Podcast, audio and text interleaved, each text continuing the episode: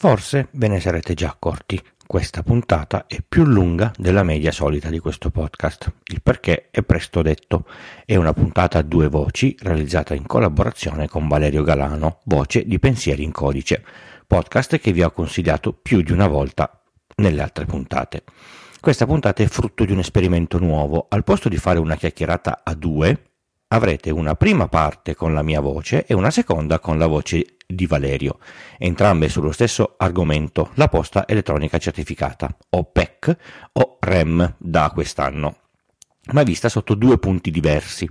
Non mi resta che smetterla di cianciare e allungare eh, eh, inutilmente il file audio, così che possiate e, e entrare nel vivo. Buon ascolto. Io sono Francesco Tucci, mi occupo di tecnologia da prima del Millennium Bug, dell'euro e del grande blackout del 2003. Sono sopravvissuto e sono qui per raccontarvela, in puntate brevi e facili, alla portata di tutti, con questo podcast Pillole di Bit da novembre del 2015. Tanto tempo fa, per inviare una comunicazione ufficiale era necessario andare in posta, fare la coda, sopportare il blaterare della gente, compilare il modulo della raccomandata con ricevuta di, ri- di ritorno a mano, pagare, spedirla, aspettare che questa venisse consegnata e poi aspettare che il cartoncino firmato dal destinatario tornasse fino nella vostra buca delle lettere. Dopo tutto questo giro c'era la certezza che questa comunicazione aveva ufficialità di consegna e sarebbe potuta essere usata anche in caso di un contenzioso legale. I puristi dicevano di non imbustare, ma di spedirla piegata in modo che il timbro postale risultasse direttamente sulla lettera. I problemi della raccomandata imposta sono, oltre al tempo di spedizione e di attesa della consegna, anche altri la corrispondenza potrebbe andare persa, il destinatario potrebbe rifiutare di riceverla e allungare ancora di più questi tempi. Oppure potrebbe non essere in casa, allungando i, i, i tempi e diventando un disagio per lui che dovrà andare a ritirarla in un ufficio postale. Non c'è identificazione ufficiale di mittente e destinatario. Quando spedisco e quando eh, mi arriva la, la, la lettera, nessuno verifica il mio documento. Con i tempi moderni e tecnologici era necessario creare qualcosa di adatto a rimpiazzare la raccomandata. Ed ecco che nel 2005, con Presidente della Repubblica Ciampi e Presidente del Consiglio Berlusconi, nasce la PEC, acronimo che sta per Posta Elettronica Certificata. La PEC è nata per sostituire il giro di carta della raccomandata tutto in digitale. Per il dettaglio tecnico aspettate la seconda parte di questa puntata, Valerio approfondi- approfondirà ogni singolo aspetto di certificati, firme e buste. Per poter fornire il servizio PEC, i fornitori devono accreditarsi ed essere validati da un ente pubblico. Per questo non ci sono tanti fornitori PEC quanti fornitori di posta elettronica. Per essere ritenuta valida ai fini legali, una PEC deve partire da un server PEC e arrivare a un server PEC, ma non basta. È necessario che sia validata tutta la catena di creazione e consegna di cui fanno parte anche i log dei sistemi di invio e ricezione, che per legge devono essere mantenuti per 30 mesi. Oltre a questo periodo è vostra cura archiviare la PEC, co- contenuto, hash, certificato, firme e marche temporali, in quella che viene chiamata archiviazione sostitutiva modalità di archiviazione che non sono valide ai fini legali sono le seguenti e so che in un modo o nell'altro voi credevate di sì. Scaricare la PEC su un client di posta, stamparla e metterla in un faldone anche se stampate sia il contenuto che il certificato. Vale solo se è sui server del gestore e solo per i primi 30 mesi, pari a due anni e mezzo. Un'altra nota interessante della PEC a cui molti non fanno caso è la ricevuta di consegna, che attenzione, non è di lettura, ma è valida ai fini del definire l'hai ricevuta e non puoi ignorare di averlo fatto. Se la raccomandata si poteva in qualche modo rifiutare, la PEC non può essere respinta e la ricevuta di consegna arriva quando la comunicazione atterra sui server del ricevente, indipendentemente dal fatto che questi controlli la casella di posta. Facciamo un esempio banale.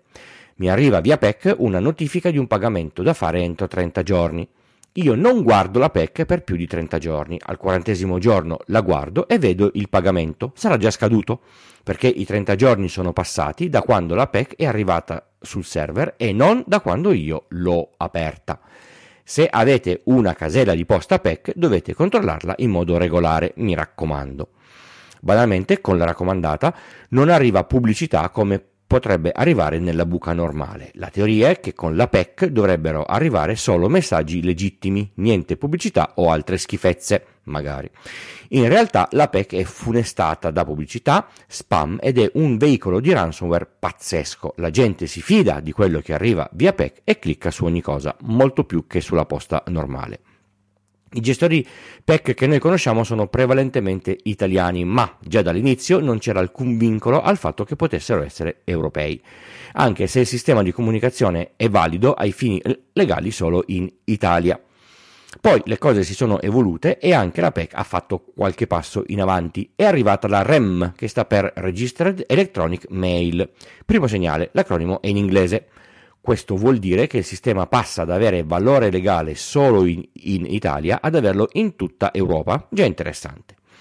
Poi passa da essere SERC, Servizio Elettronico di Recapito Certificato, a SERC, Servizio Elettronico di Recapito Certificato Qualificato, c'è una Q al, al fondo del secondo acronimo. Vuol dire che finalmente è garantito chi è l'intestatario della casella di posta.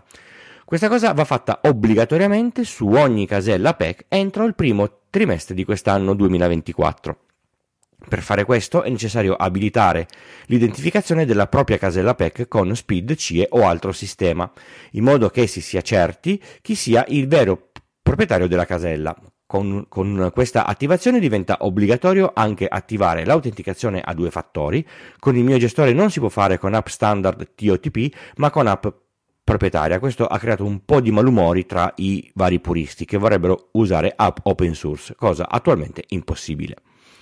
Con la questione dell'autenticazione a due fattori diventa anche scomodo scaricare la posta sui client standard, in quanto va generata una password che scade regolarmente e va cambiata sui, sui sistemi dei, dei, dei, provider e poi sul client di, di, di posta che usate. Una seccatura in più è una roba che va fatta per avere un sistema più sicuro e, e certificato. Mi astengo dal commentare. A questo punto, per i dettagli tecnici, ma proprio scavando nel profondo, passo la palla a Valerio.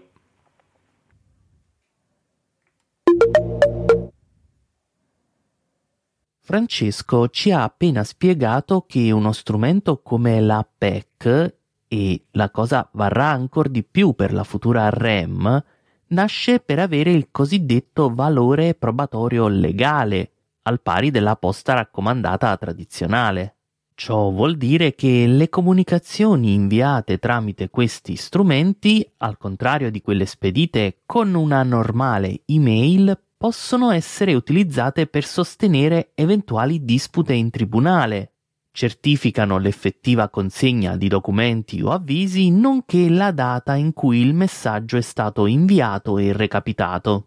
Ma cosa differenzia PEC o REM dalla comune posta elettronica al punto di poter garantire un tale grado di affidabilità?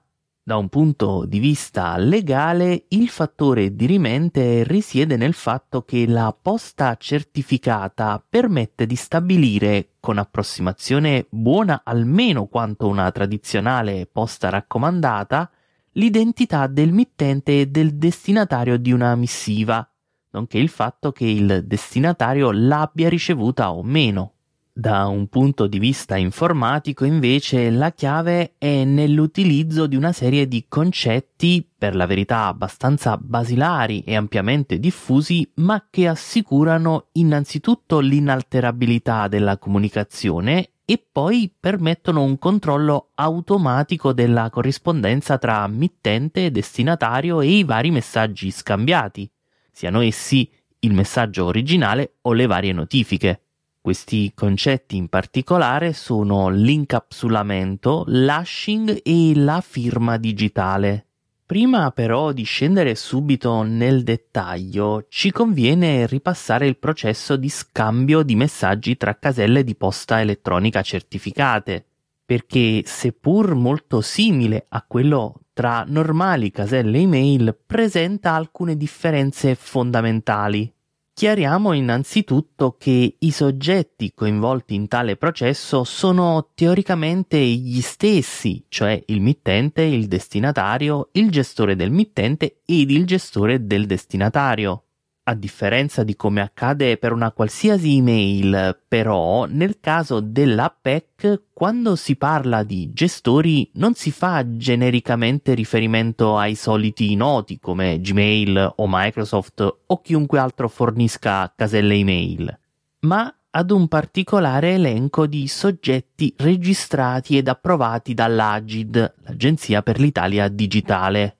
Esempio di gestori certificati sono Aruba, Team, poste, registri e vari altri. L'elenco completo è disponibile sotto la voce Elenco gestori PEC sul sito dell'Agid. In descrizione troverai il link. Tornando a noi, però, il processo di trasmissione si svolge dunque in questo modo. Quando un utente invia una email certificata, questi la compone tramite il software desktop o la webmail che ha a disposizione e la affida al proprio gestore affinché la recapiti al destinatario. Qui c'è già la prima differenza rispetto ad una normale email perché il gestore certificato inserisce il messaggio scritto dall'utente all'interno di un altro messaggio che prende il nome di busta di trasporto. Questa operazione, definita incapsulamento, permette di allegare tutta una serie di informazioni utili aggiuntive rispetto a quelle del messaggio originale. Subito dopo il gestore genera una stringa di testo di tale busta, chiamata codice hash, ed utilizza la propria firma digitale per firmare entrambi gli artefatti busta e hash. Come vedremo a breve, ciò permetterà in seguito di verificare e garantire la veridicità di una serie di fattori come la provenienza, la marca temporale e l'integrità del messaggio. Una volta ultimate queste prime operazioni, il gestore invia indietro al mittente la notifica di presa in carico del messaggio, che altro non è che la prima delle due ricevute che il mittente riceve ogni volta che invia una PEC. Se fino ad ora tutto è andato per il verso giusto, nella ricevuta comparirà un messaggio di successo altrimenti sarà presente una descrizione del problema verificatosi. Nel frattempo il gestore del mittente invia la busta e l'hash firmati al gestore del destinatario, il quale avvia i propri protocolli di verifica per accertarsi che tutto sia in ordine prima di procedere al recapito. Affinché il messaggio superi le verifiche, la firma deve essere innanzitutto valida e poi deve appartenere ad uno dei gestori PEC autorizzati dall'Agid. Dopodiché, se la busta corrisponde correttamente all'hash, allora si può concludere che il suo contenuto sia arrivato inalterato. Una volta effettuate tutte le verifiche con successo, il gestore del destinatario può aprire la busta, estrarne il messaggio email e consegnarlo nella casella del soggetto destinatario. Solo a questo punto il gestore del destinatario invia una notifica al mittente iniziale per avvisarlo che il messaggio è stato recapitato al destinatario. Bada bene, recapitato, non letto. Questa notifica, detta ricevuta di consegna, è il secondo messaggio che normalmente il mittente riceve automaticamente quando invia una PEC ed è sufficiente anche agli occhi della legge per confermare che il processo è andato a buon fine. Da protocollo esistono anche delle notifiche riguardanti la lettura dei messaggi da parte degli utenti, ma non sono obbligatorie e non molti gestori le implementano. Legalmente parlando, è responsabilità del destinatario presidiare regolarmente la propria casella e leggere le comunicazioni ricevute. Ad ogni modo, già da queste poche informazioni possiamo trarre alcune conclusioni importanti sul funzionamento della PEC, che valgono in parte anche per la REM. Innanzitutto possiamo tranquillamente affermare che grazie alla tecnologia impiegata di hashing e firma digitale il contenuto di un messaggio non può essere in alcun modo alterato, a differenza ad esempio di come accade per la raccomandata, servizio al quale spesso la PEC viene paragonata.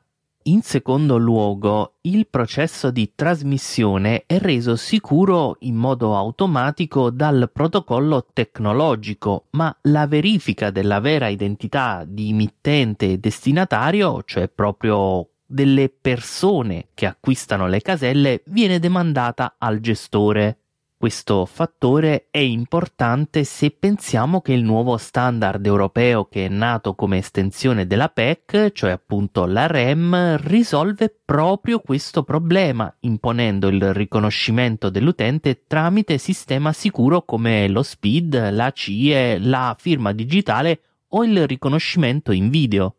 Fatte queste prime osservazioni, proviamo dunque ad approfondire un po' quelli che sono gli aspetti più tecnici della questione, andando ad osservare il funzionamento dei concetti su cui si basano le peculiari caratteristiche della posta certificata.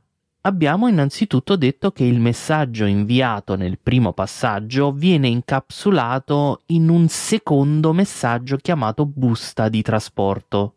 L'incapsulamento è una pratica molto diffusa nel mondo del software, un paradigma potente quanto in realtà semplice che consiste nell'inglobare un oggetto software all'interno di un altro oggetto software.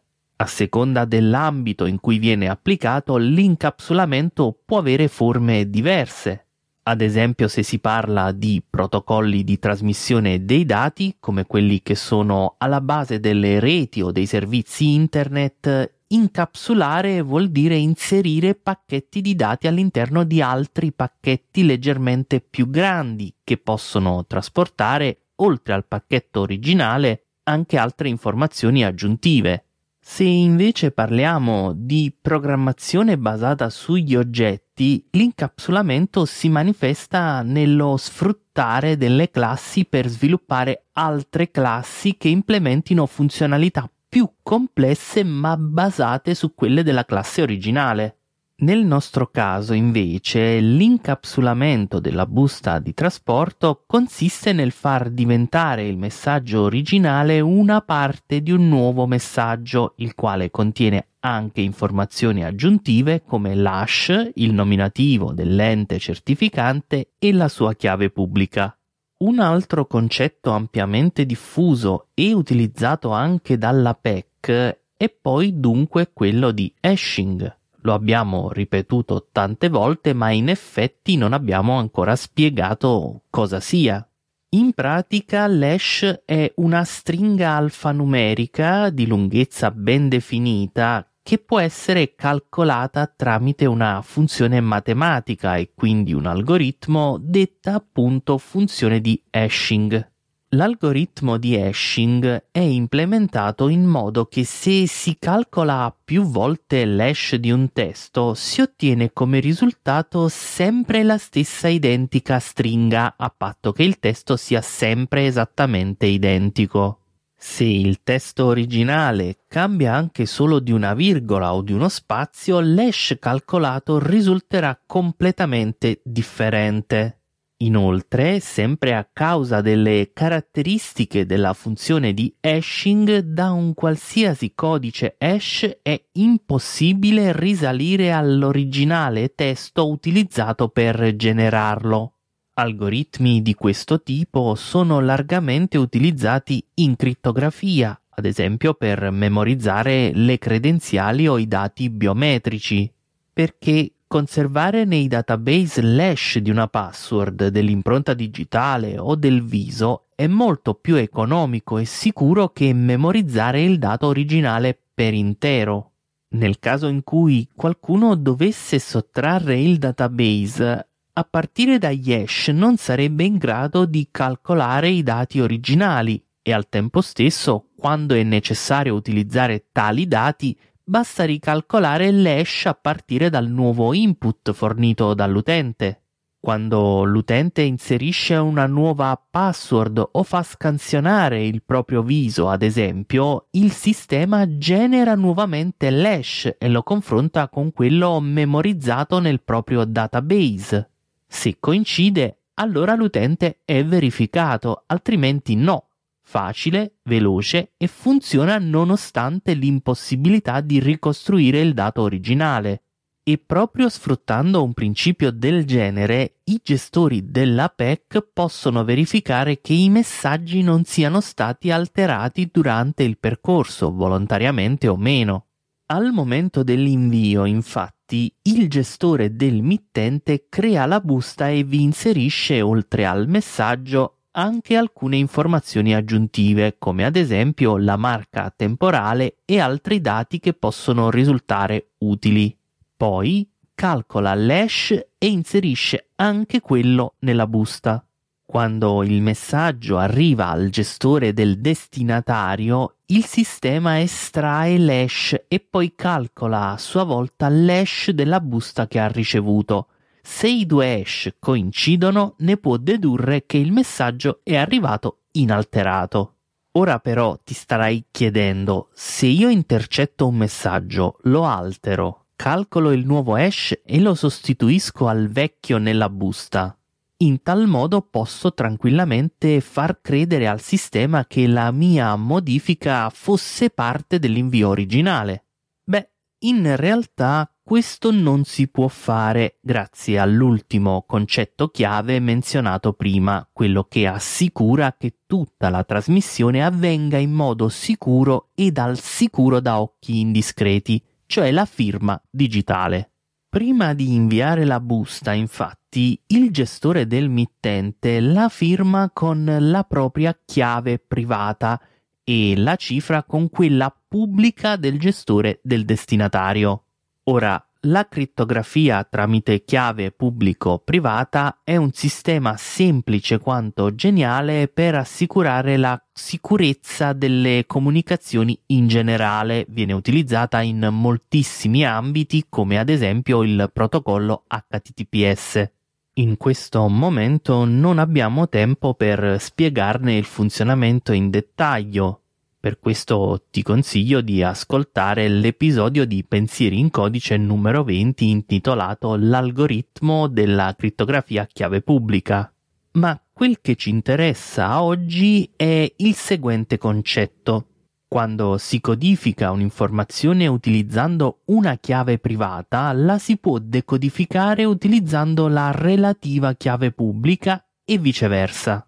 La busta della PEC, quindi, che è stata crittografata utilizzando la chiave pubblica del gestore del destinatario, può essere decriptata solo da quest'ultimo in quanto è unico detentore della propria chiave privata. Questa caratteristica assicura il fatto che il messaggio, una volta spedito, non possa essere aperto né tantomeno modificato da altri se non dal gestore legittimo del destinatario. Al tempo stesso, poi, la firma applicata utilizzando la chiave privata del gestore mittente potrà essere verificata con la relativa chiave pubblica liberamente distribuita, che assicurerà che il messaggio arriva effettivamente dal gestore in questione. Essendo infatti la chiave privata in possesso solo e unicamente del gestore emittente, nessun altro soggetto potrà utilizzarla per criptare un messaggio allo stesso modo. Se utilizzando la giusta chiave pubblica il messaggio potrà essere decriptato, allora il gestore destinatario avrà la conferma che esso arriva dal gestore emittente altrimenti il messaggio verrà considerato illegittimo e verrà scartato. Utilizzando questi meccanismi di codifica e decodifica in combinazione, viene preservata sia l'autenticità che la segretezza dell'intera comunicazione.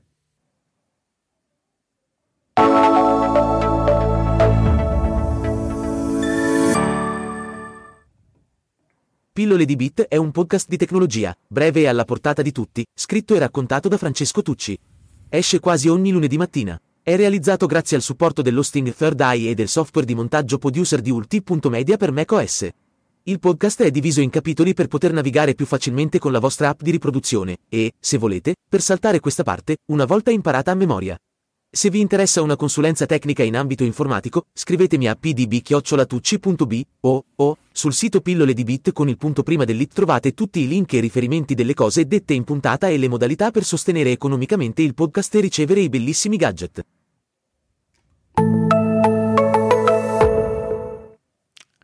Come come ormai sapete da parecchio tempo, Pillole di Bit da, da, sempre si sostiene grazie alla generosità di voi ascoltatori. Io di questo ne sono molto felice, anche voi fate parte di questo progetto ormai da anni. In questa sezione prendo un po' di tempo per ringraziare uno a uno tutti i donatori che decidono di mettere mano al portafogli in qualunque modo per aiutarmi ad andare avanti. Gli abbonati di questa settimana sono Edoardo e Giovanni. Le donazioni spot in, in questa settimana non, non, ce ne sono e chi ha, e chi ha usato il, il, value for value è, è, Paolo. Oltre a donare usando Satispay, eh, PayPal o il value for value potete anche usare i link sponsorizzati che a fronte di un vostro ordine a me riconoscono una percentuale come Amazon o AWeb. Quest'ultimo lo uso a casa e vi assicuro che un provider internet come loro non esiste. Tutti quelli che si sono abbonati poi mi hanno detto grazie. E non dimenticatevi di far conoscere pillole di bit ai curiosi come voi o a chi potrebbe diventarlo. Il tip di questa settimana è un cavetto di ricarica o di dati con una serie di caratteristiche molto interessanti. È corto, talmente corto che lo potete mettere nel portachiavi. Potrebbe fare lui da, da portachiavi perché ha i connettori abbastanza massicci. Si, si mette intorno eh, al, all'anello del portachiavi e si chiude sui connettori che sono magnetici, quindi non scappa via. Non c'è modo di, di, di farlo scappare.